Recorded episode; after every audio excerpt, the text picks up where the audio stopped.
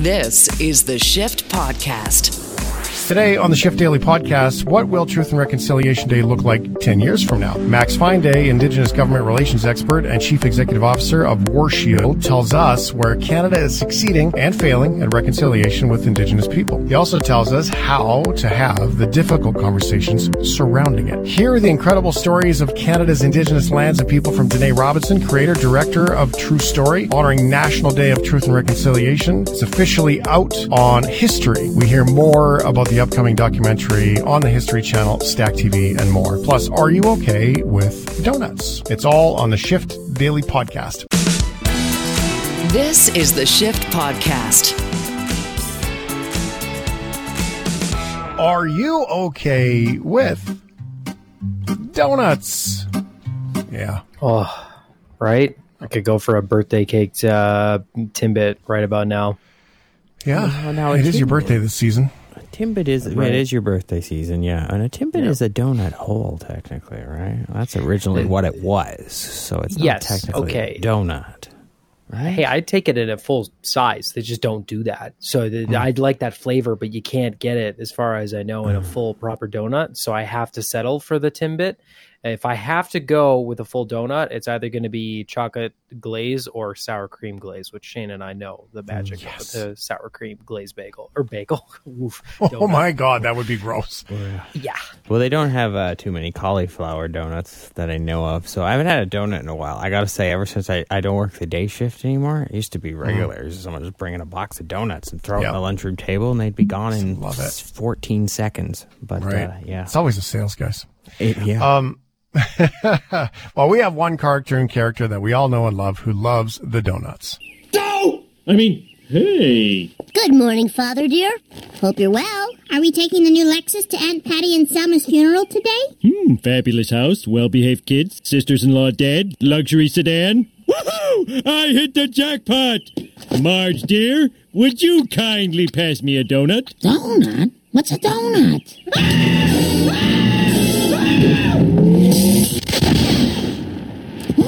it's raining again.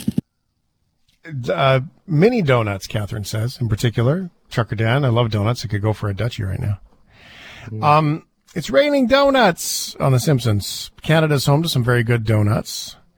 Uh, Ryan spells donuts like dough nut. Yeah, because it's a dough and a nut.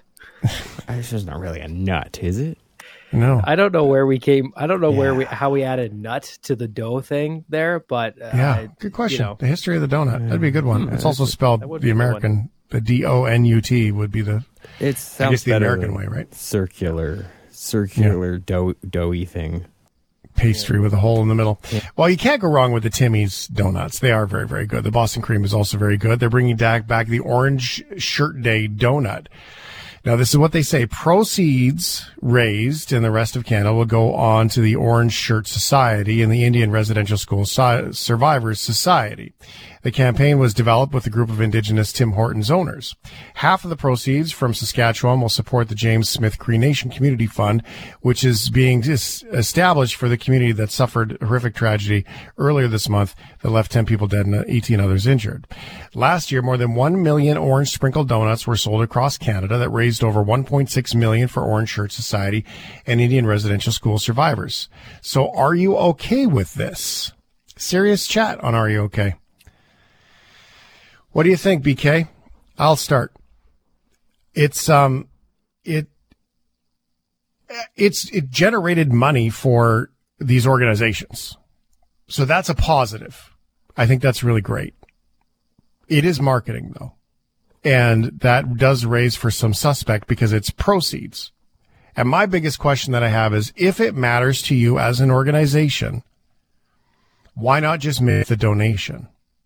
Why does, why, cause you're giving up the proceeds, right? So it's not costing you anything. People just aren't buying another one of your donuts, but they're probably buying coffee and a sandwich and whatever, whatever. So you're profiting off of this. So I have mixed emotion about it. It's fantastic that Tim Hortons is doing $1.6 million of fundraising. They have an unbelievable amount of reach to be able to do these kinds of things. But at the same time, why not just make the donation? BK? Yeah, I would tend to agree with that statement almost completely. Uh, why not just make the donation? I know that they, uh, cynically, they do a lot of these things for, you know, good PR, um, which you know helps bring in revenue for their company. Um, if they just made a donation, though, that would also be good PR, would it not? It'd be like, look, I Tim Hortons think. just gave. So yeah, I I would be more inclined if they. I would be more inclined to think this was 100% good if they just went ahead and did the donation as opposed But to they're- this. They're technically, this is the catch though. They're technically, I mean, they're making the donation, yes, but it's really not their money. They've just offered it at a discount and it's your money. They're getting paid back their costs, right? So they might be giving up other sales, but they're inheriting other products with the sales. So technically, while they're making the donation, you're the one who's, you know, choosing that donut. What do you think, Roy? Well, yeah, I I, tend, I I would agree as well. The n- amount of money raised is no joke. I think the fact No that joke. indigenous franchise owners work with it is great. So it's not just a bunch Mm-hmm. of Tim Hortons execs at a boardroom making the decision on their own. I think that's good. But I actually don't have a problem with the donut itself. The problem I have is that the only if I go into Tim Hortons tomorrow and I buy my farmer's wrap, if I don't buy that donut, the No money, money doesn't goes. go and isn't donated. So if they just say uh, uh, uh, this amount of proceeds from all of our transactions today will go here, and as a bonus, we also have this special donut as well. I think I think that's mm-hmm. great. I think you could do a better job of it, but I is it better than nothing? I would Yeah. say no, but it's not quite what it should be. Well, it's the marketing Truthfully, part, right? Like we've you see it with Yeah. McDonald's, and you see it with cookies and Smile cookies and and all those things. I mean, th th these are marketing campaigns. You've seen it with very large telecom companies that uh, match your donation um, for mental health, right? Like it's marketing is what it is, and but at the same time, it's something. It's like our guest Max said when he said, "Look, it's not just an orange shirt, but if it starts with an orange shirt, perfect." right? So it's a tough one on this day. My invitation for you is this. If you uh, want a donut, go buy a donut from Tim Hortons and make it an orange sprinkle donut and have the proceeds go there. And if you want to do donations and educate yourself and get in front of this conversation, then go and do that. Get in front of the conversation. Um, I think I'm just going to throw this challenge out there. We can be better. This is really good. It's a great start. It really is because it's something. It's $1.6 million. That's nothing to sneeze at. Like it's a lot and it's generous. They could have kept that money, but we can be better. I think we can be better. I think we as consumers can demand more from the companies we subscribe to. And I think that uh, companies can be better to not uh, mix social issues and marketing together for profit. And, um, and at the same time, at the risk of sounding like I'm sitting on the fence, I'm really grateful that they did 1.6 million dollars last year and look forward to the number. Hopefully, it's bigger uh, this year. It's not black and white, is it? Absolutely not. This is the Shift Podcast. Truth and Reconciliation Day is an opportunity and silly. I'll say it right out there. Now, let me explain before you get mad.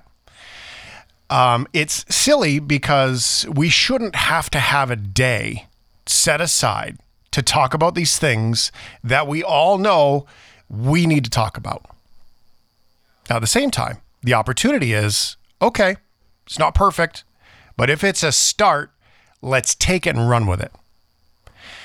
My guest right now for this conversation um, has two roles here. His name is Max Fineday, and Max Taquan actually is his full first name. I call him Max.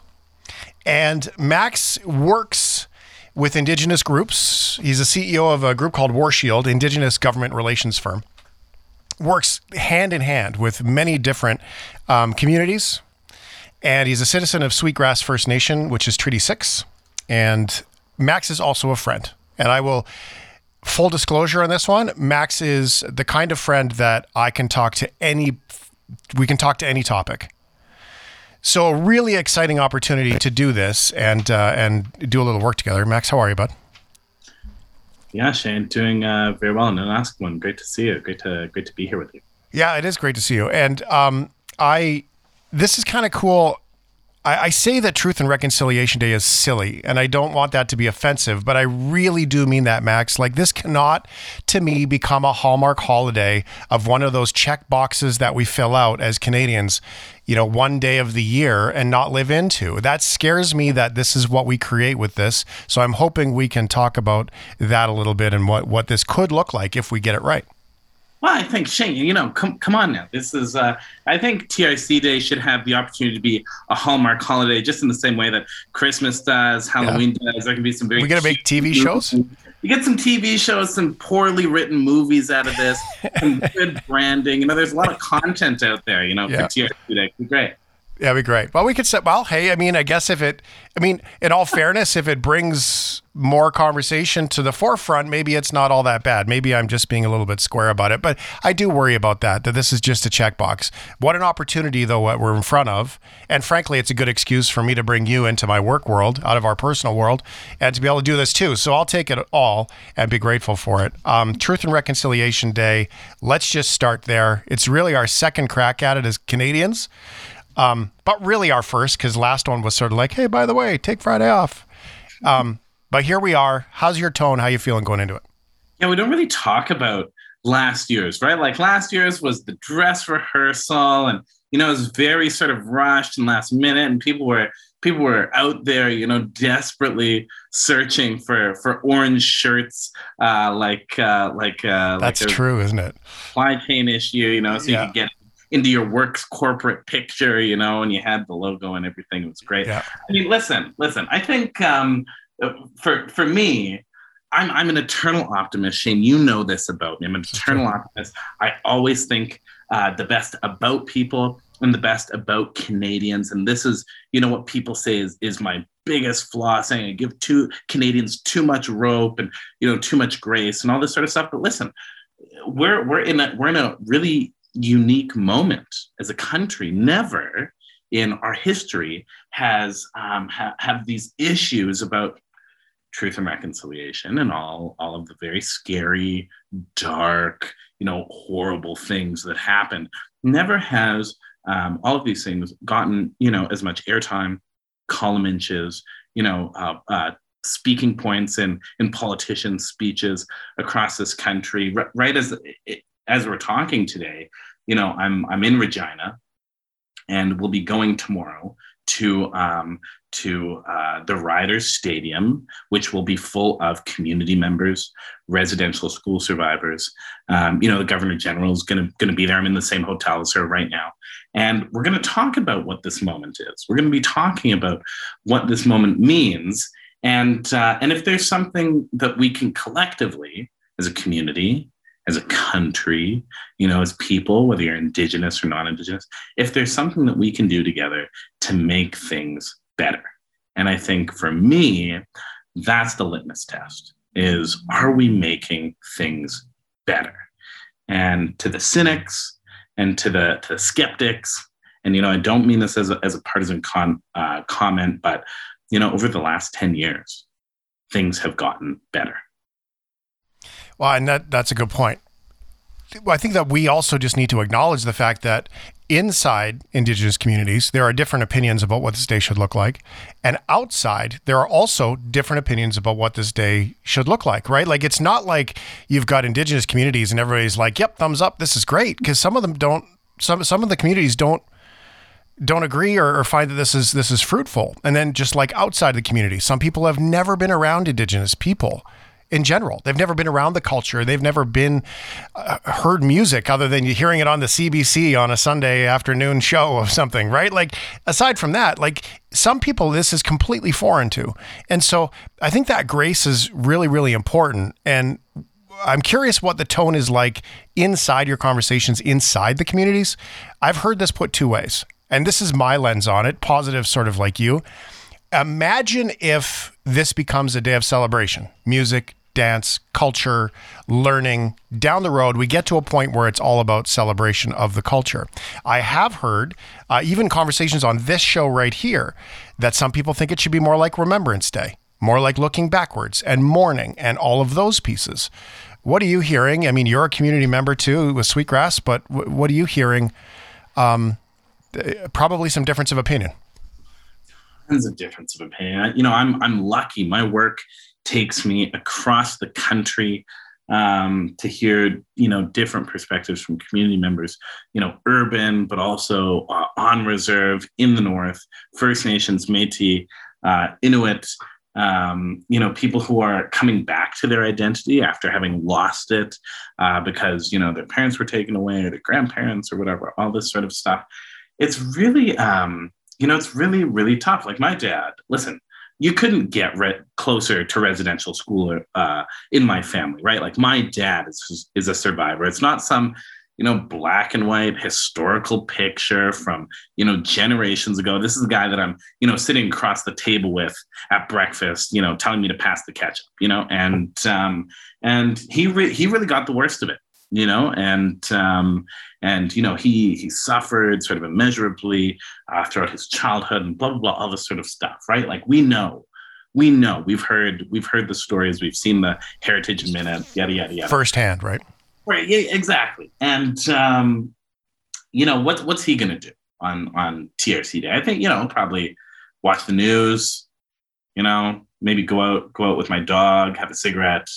You know, all this sort of stuff. I don't. I don't know that it will be um, a great deal of of meaning for him and then you have you have somebody like me, right? Like one generation removed. That's all. The first generation in my family not to be taken, you know, forcibly taken from my parents. Just I'm the first one. Yeah, wow. when you think about it. Yeah, that is crazy. to me, you know, this this day means something.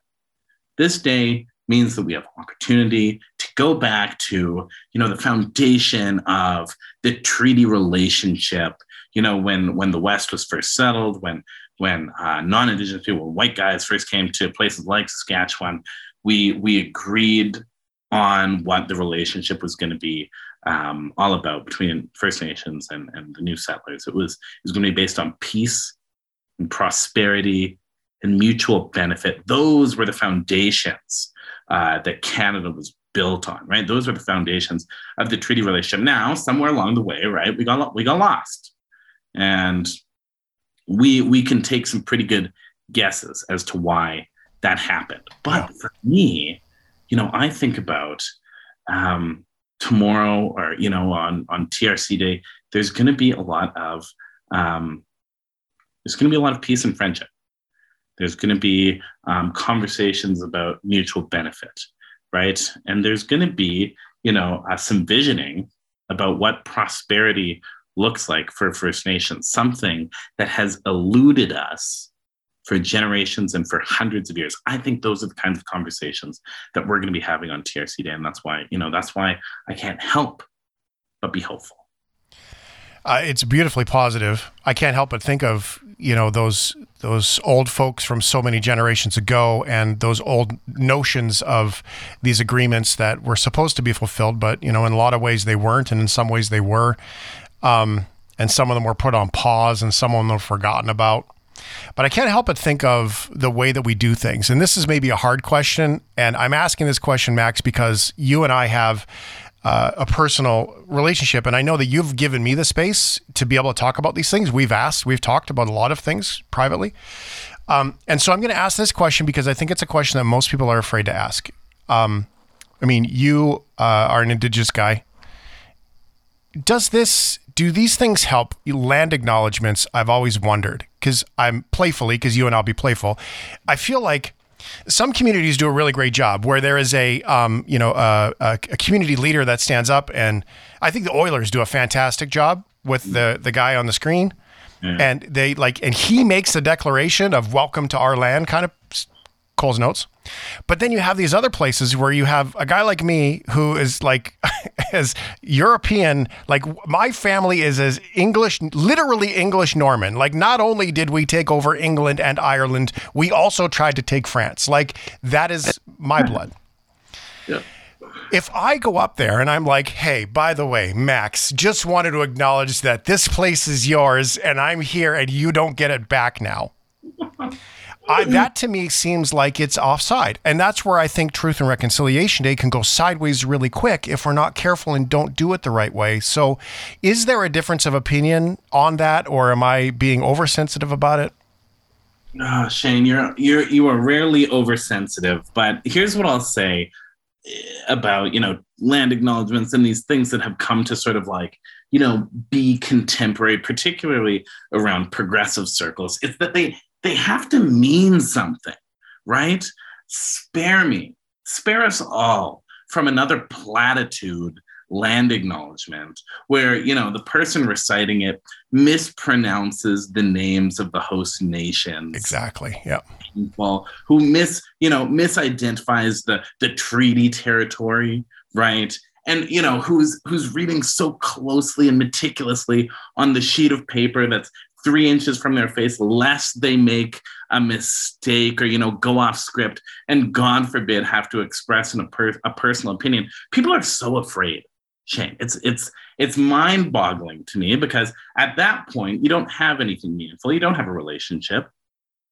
You have a platitude which really i mean that's not that's not for me. That's not for first nations people you're no. doing that for. No. you are performing yeah. you are performing something that you think is is the socially progressive thing to do which ends up just being a waste of everybody's time and if you know listen this is fair warning to all your listeners if i'm in the room and they do you know you do a performative land acknowledgement that doesn't really mean anything i'm going to groan loudly because I've sat through way too many of them. Yeah. To ever, to ever, waste my life on that again. Yeah. Well, and to me, and I always say, look, if you care, uh, get involved in the community, get in front of a community leader, learn about the community, and acknowledge that. Like, thanks to Steve who showed me around today is to me seems more meaningful than anything else, right? Like that to me uh, seems like a so. But then we have this generation, and this is where Truth and Reconciliation Day gets weird we have this generation, guys like me. I grew up, uh, my elementary school in Port Alberni, and in Port Alberni, tons of Indigenous community there. You learn about the culture, you're surrounded by the culture, you learn about the totem, you learn about all of the things, the art, the everything. Just so beautiful, right? I mean, the fish is a big one. And then I moved to Fort McMurray. And in Fort McMurray, surrounded by McKay and Chip and uh, Anzac and all those places, you were literally uh, the city of Fort McMurray and Wood, which is now all Wood Buffalo, is surrounded by all those communities you the guys on your hockey team, the people you went to school with, all of your friends. I mean, you were around the community. So um, I was lucky. I like to say that I, I I'm lucky because I was exposed to it in a lot of ways. But my generation to that platitude shame thing that we feel like we have to BS about that that it's my fault. Well, no, it's my opportunity to recreate what this looks like. Yes, but a lot of people are like, well, why is this my shame on this day when it was two generations ago that this happened? And how do we get through that part? Mm-hmm.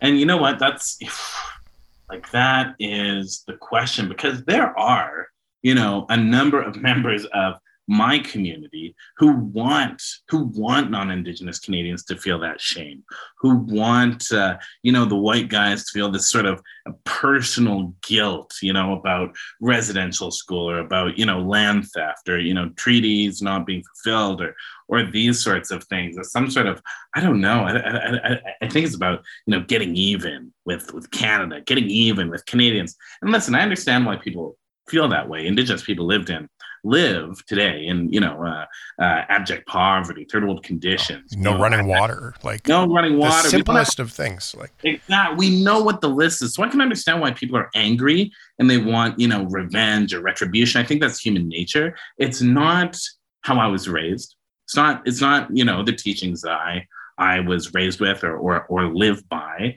And honestly, I've never seen anybody feel guilty or cry after watching a very sad movie about residential school at some community event. Like they feel like you know they, they were supposed to subject themselves to and then go off and you know commit themselves to being very um, very dedicated to reconciliation. So you know i people often say to me they'll come up after i give a speech or you know something. They say oh i feel so so guilty. I feel so bad and I try in a very polite way to tell them, well, that's not that's not for me.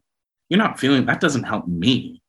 that's you know that's your own reaction trying to alleviate you know the emotions that that were brought up when you learned about the horrific history of this country probably for the first time um, but instead of feeling that why don't you you know do x y or z why don't you go and and get involved in the community why don't you go and find a charity and donate your time and your money. Why don't you go and and educate your family and friends about what you heard? It's great you know that you have you know indigenous people that you can point to at various moments in your life and say you know i played with uh, uh, indigenous people on my hockey team or you know my school had a very predominant indigenous um, indigenous population. That that part is about being you know sort of accepting as indigenous people generally. You're not a racist if you do that.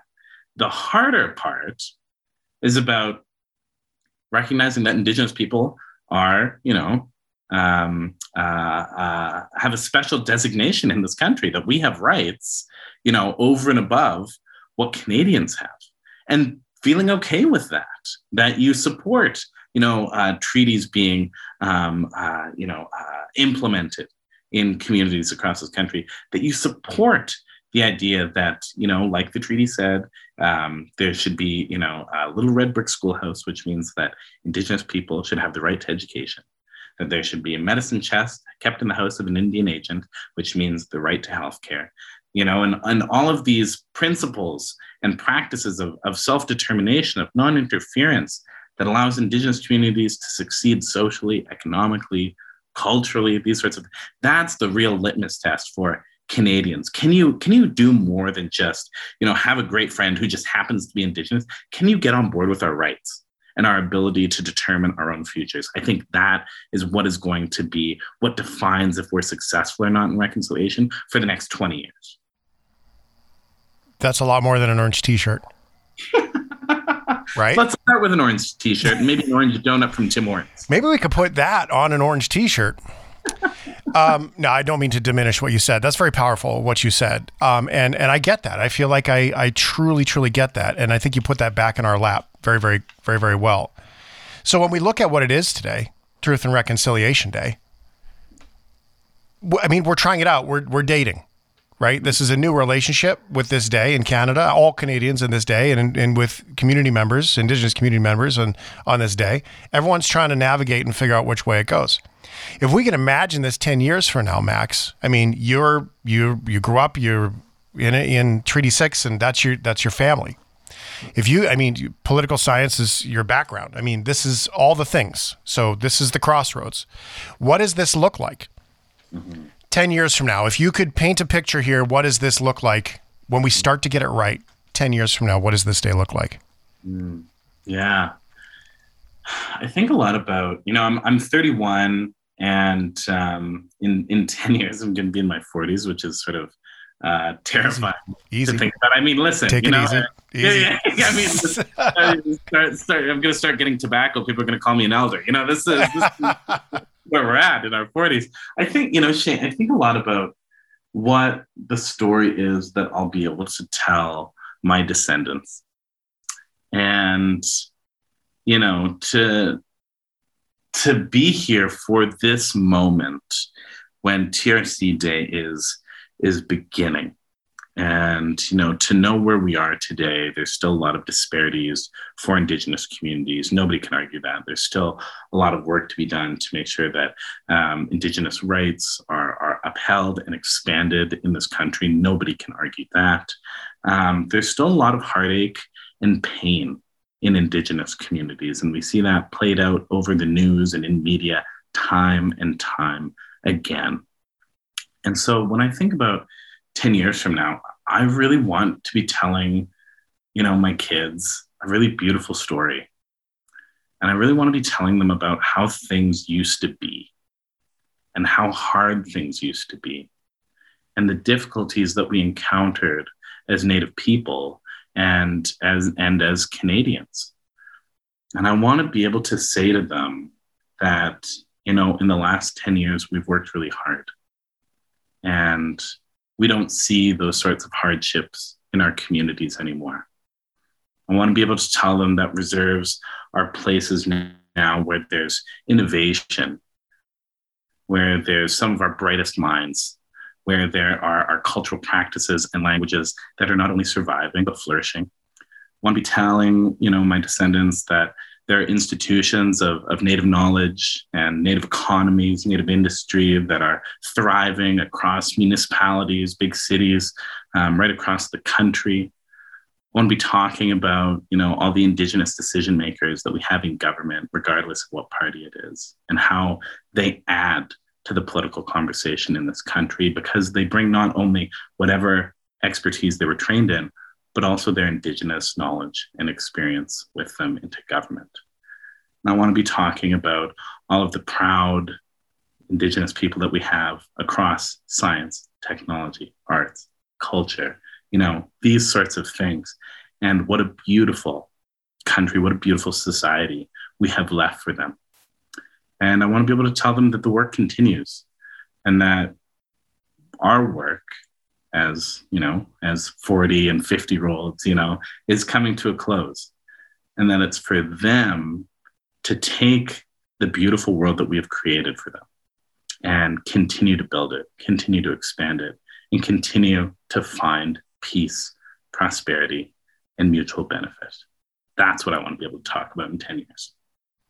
Max Fine um, is an Indigenous government relations uh, firm. Uh, he, he that's what he does relationships with different uh, Indigenous communities, governments, government bodies, all that stuff.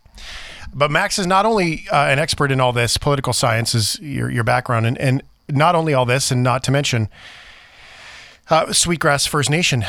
I think what I hear there is that statement where you said where you're the first family member, first generation in your family that hasn't been taken away for some residential fulfillment.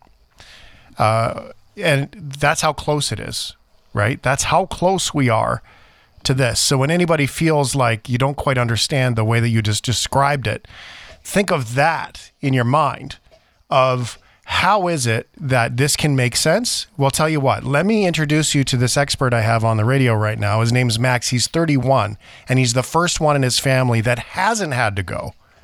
That's how close it is when we feel like it's so far away. Now, you're a friend, and um, I trust you implicitly. Implicitly, your um, your impact on my life uh, is profound in our time that we've had together.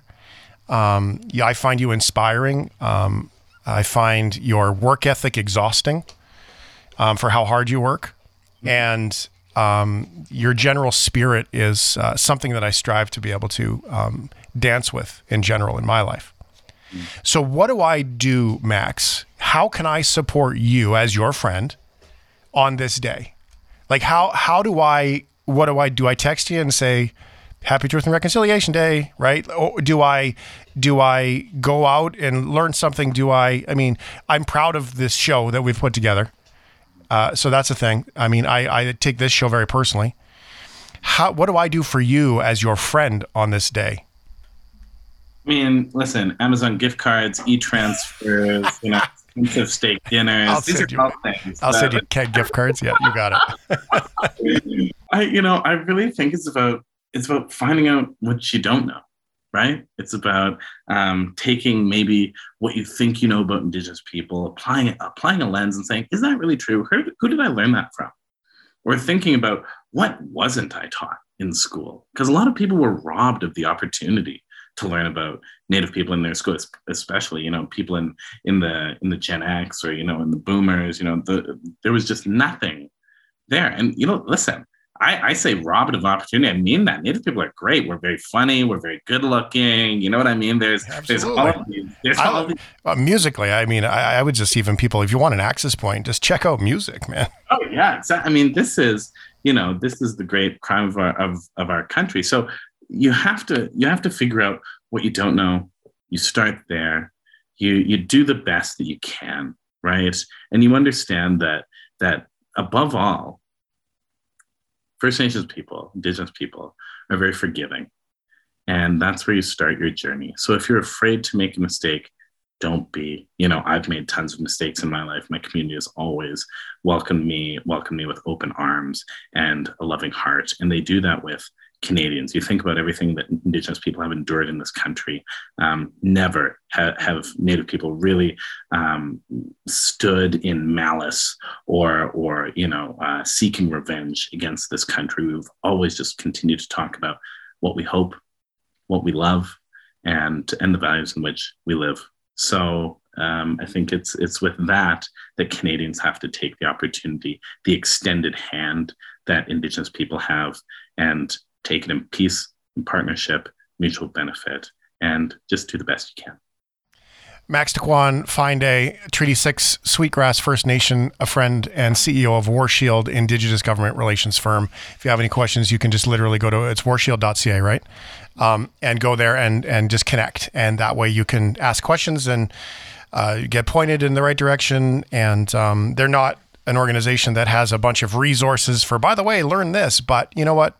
Knowing people and connections with all of the communities around Western Canada, and uh, and all that too would be a great way to go. Max, thanks for sharing your heart with us today and participating in this with me. It does personally mean a lot to me. I appreciate it. No, ask when Shane. Anytime.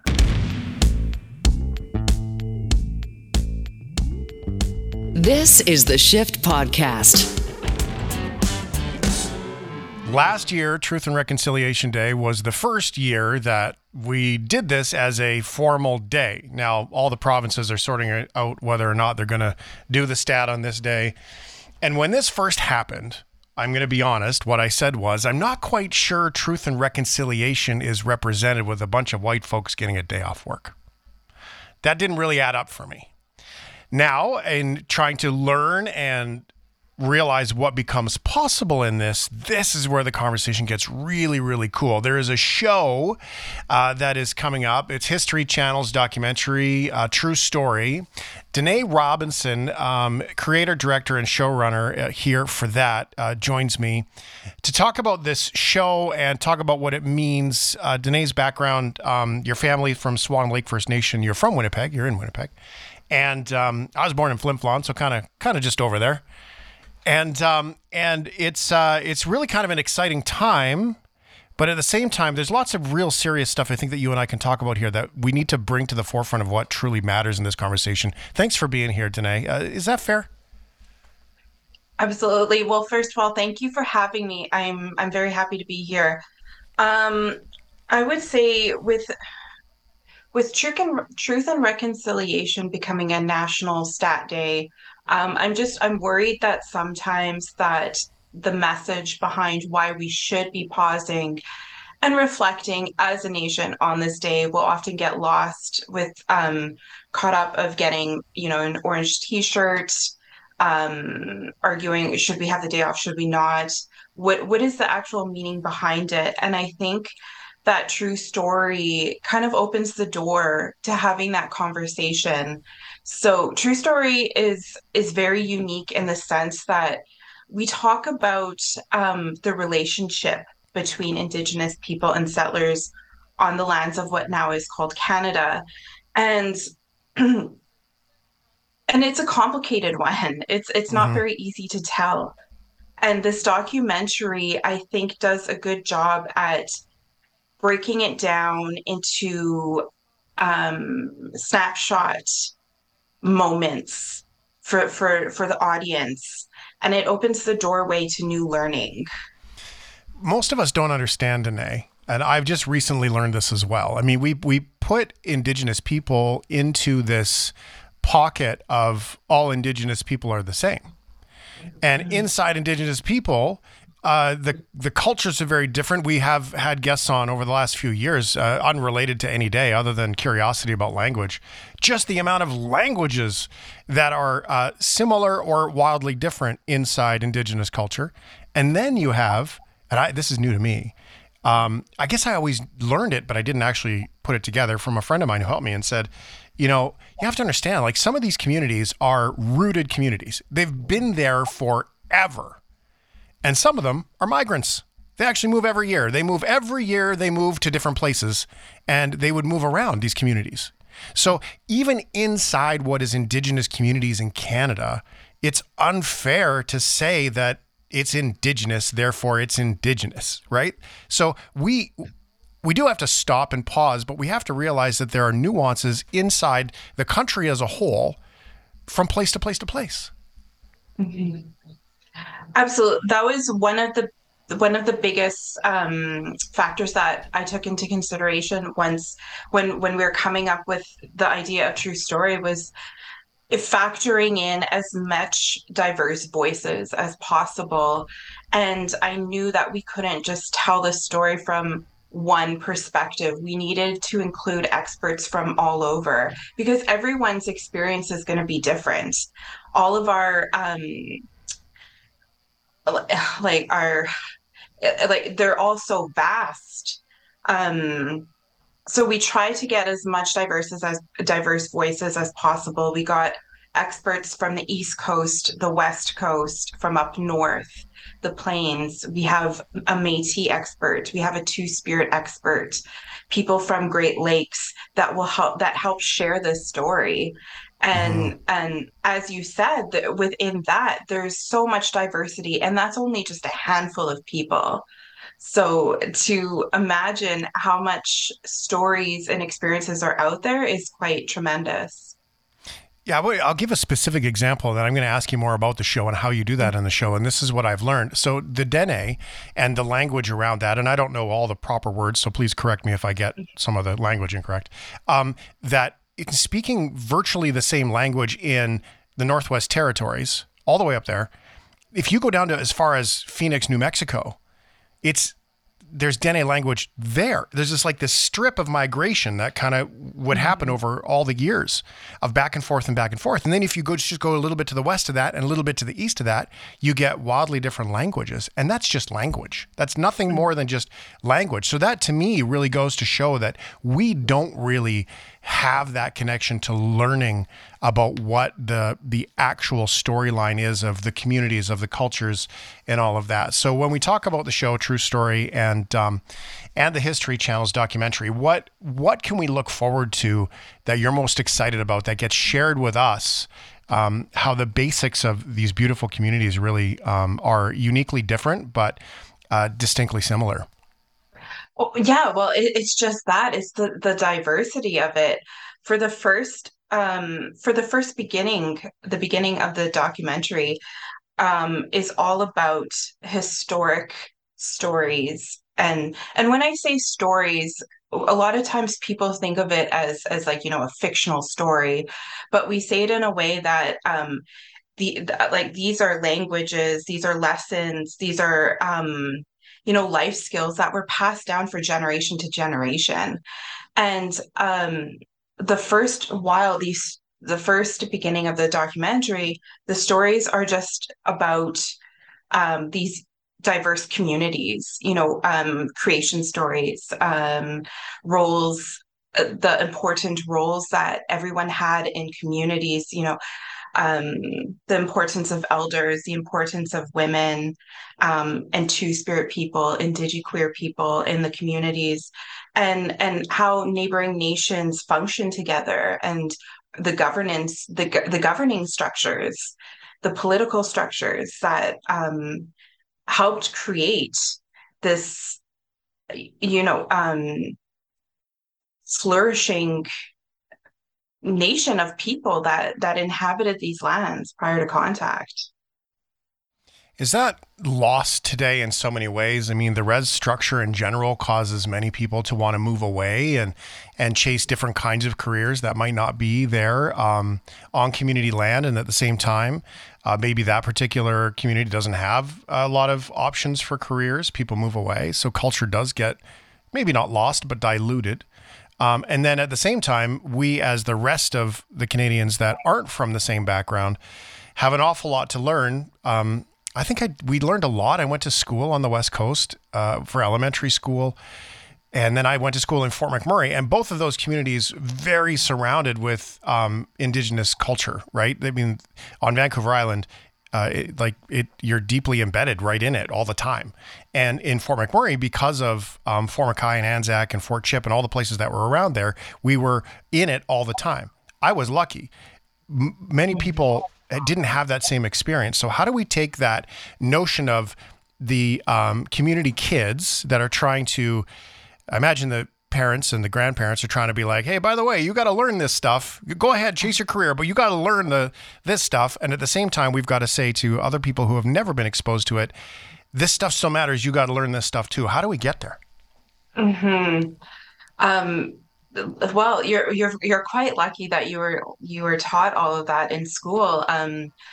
I, I was not. Um, I live in Treaty One, and I was never taught anything about treaties um, in in high school. I didn't learn about treaties until I started um, pursuing that on my own educational career path, and I think that a lot of people will not even be exposed to that in their lifetime. And I think treaties is a good place to start understanding what they actually mean.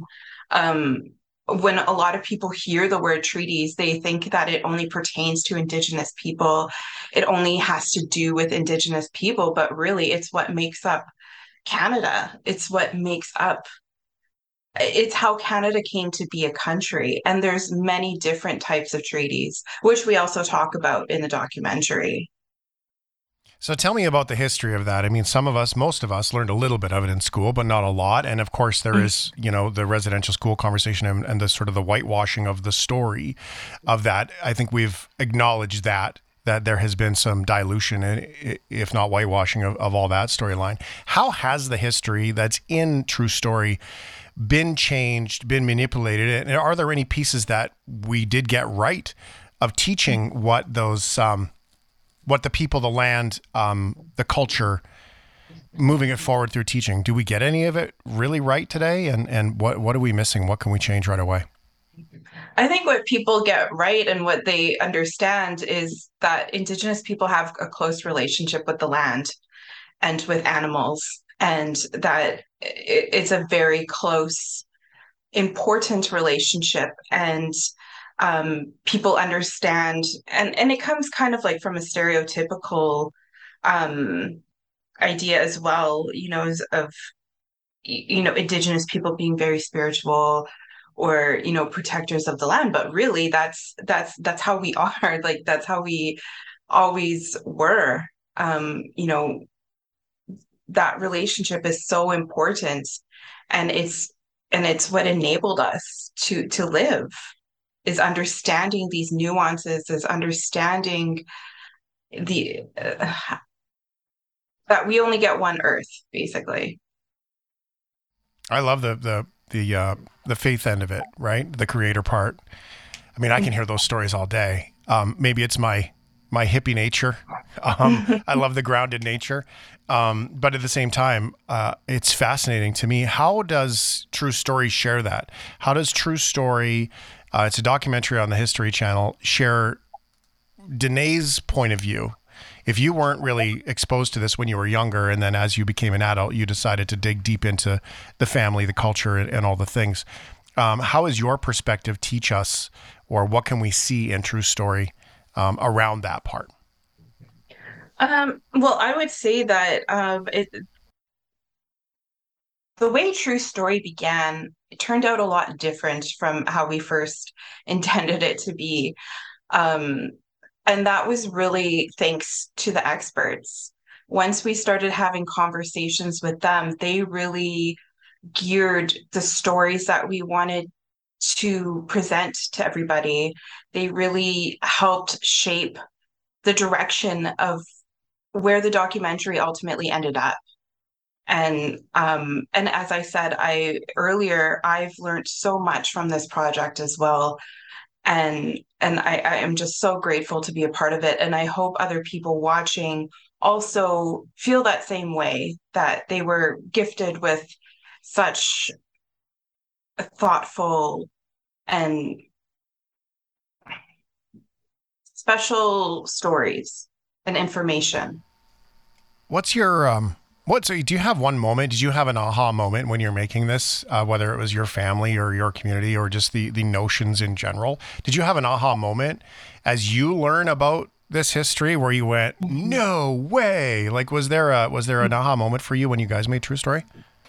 I think it was under like coming to the realization that there is no just settler history and indigenous history and we're separate i think in high school we're often ta- taught as you know like the, the canadian government is very different from indigenous like everything is very separate but really it's it's combined. Indigenous history is settler history. Settler history is indigenous history. Once contact happened on these lands that that is where our combined history begins.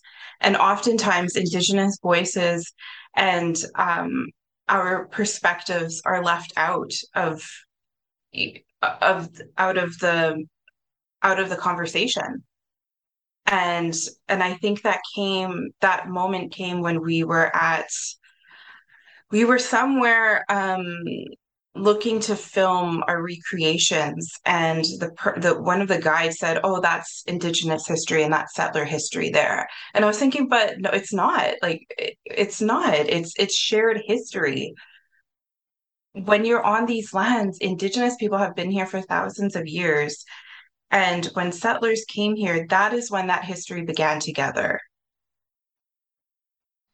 yeah, that's fascinating. Um, and what a what a unique look to be able to look at it backwards like that. And that sort of comes back to my original point. I think that you have just affirmed for me and my belief, or learning anyway, that this um, compartmentalization of of indi- uh, indigenous peoples as just indigenous people. I mean, there are so many nuances and layers and layers to the onion of all of it, right? Um, and you know, there's history inside the history of groups that warred with each other and groups that you know combined and created bigger nations and you know there's so much to be learned there. So when we look at truth and reconciliation day and we talk about this uh, Dinae Robinson has a, a new documentary called true story. It's on the history channel. When we look at truth and reconciliation day how do we take this and not screw this up? Like i said off the top like i don't think that this should just be a day off. How do you envision I'm just acknowledging that we're probably not getting it right off the top here, um, but it seems like there's an awful lot of people that are willing to dance and participate. Um, what do you imagine this day to be like down the road when we do start to get it right? What does it look like for you? Um, it, it should be a day of of mourning. Um, it, it's not going to be easy getting there. Um, residential schools is or is a horrific thing that happened it's a real thing that happened you know children died in these places children were taken from their families these things did happen and those are horrific things.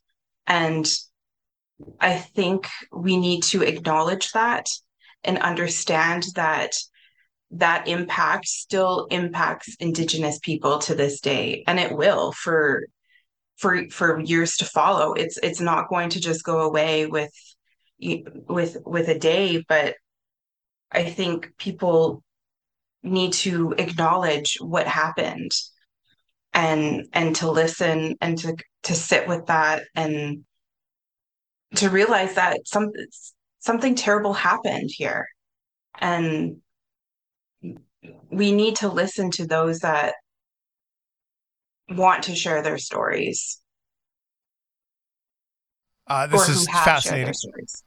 Yeah, who have shared their stories. Thank you very much. Um, you know, it is fascinating when we look at um, where this is, and it's people like you, Dinae, that are taking a stand in the, I think, the true nature of mentorship and teaching, right? And I, I what I think is really cool as I observe what you're up to, is um, the fact that you know all of us in our jobs, our passions, our careers, we all go from this place of I didn't really know. But now I'm learning. As opposed to just, you know, we can all be the experts, right? We can all, I'm an expert. I think when we start in just life in general from the place that you're sharing with us today, of that, hey, by the way, like I didn't know this either. Like this is where we are today. That's inspiring to me. You, you know, when your work that you're up to, like that's inspiring to me. I find that really, really cool uh, as a person you know, and we can all lean into our own work like that and take uh, this as an example of, of, you know, realizing that perhaps what we're in front of is not really what's going on. And that's where it hits me um, when I when I read and learned about what what you've got here with this documentary is that the title of True Story is um, is interesting on all sides of it. There's a little dichotomy to all of it. Mm, thank you. So we can check it out. It's on the History Channel. I'm going to post the trailer. We've got the uh, the True Story trailer up on our shiftheads.ca link so everyone can see what it's all about. Are there any access points where people can go to that inside your group uh, to uh, to learn more about True Story or what you're up to, um, so people can learn more about the documentary or just the work in general that you recommend for everybody? Um, I, I I believe the his you could go to the History Channel website for that. Yeah, it's um, on there. Yeah. But for like for further viewing, I know there's there's um, many documentaries that have been made about residential schools. One of them, of course, being "We Were Children" by Eagle Vision, and there's so much material out there that um, mm. that has been shared. If people are wanting to to learn further. So what's next? You must be up to something. Because I mean, you don't just go into this and create this amazingness and not go, "Hey, I got other ideas. Let's do more." yeah. Uh, so we we're actually starting to work on season two of Seventh Gen, and that airs on APTN. It's about young, uh, inspiring Indigenous people who have overcome hurdles in their life and are making changes in community and for themselves. Um, I'm also working on um, an anthology horror film. Uh, it's it's based on three urban indigenous legends, uh-huh. and so that'll be out soon, hopefully. Well, I'm going to pass on the scary, but I'm going to I'll let you tell just because it scares the crap out of me. But I, I love your passion with it. and then we are also working on a children's series called uh, Stevie and the uh, Stevie and the Sacred Animals. Love it. Uh, that's more my style. Thank you so much for doing this, and please keep us in the loop what you get up to. I love the story, Absolutely. and um, yeah, your work is inspiring. So thank you so much for being here. Thank you. Thanks. Thanks for listening to the Shift Podcast. Make sure you subscribe, rate, and review the show and share with anyone you like. Get it on Apple Podcasts, Google Podcasts, Spotify, and CuriousCast.ca.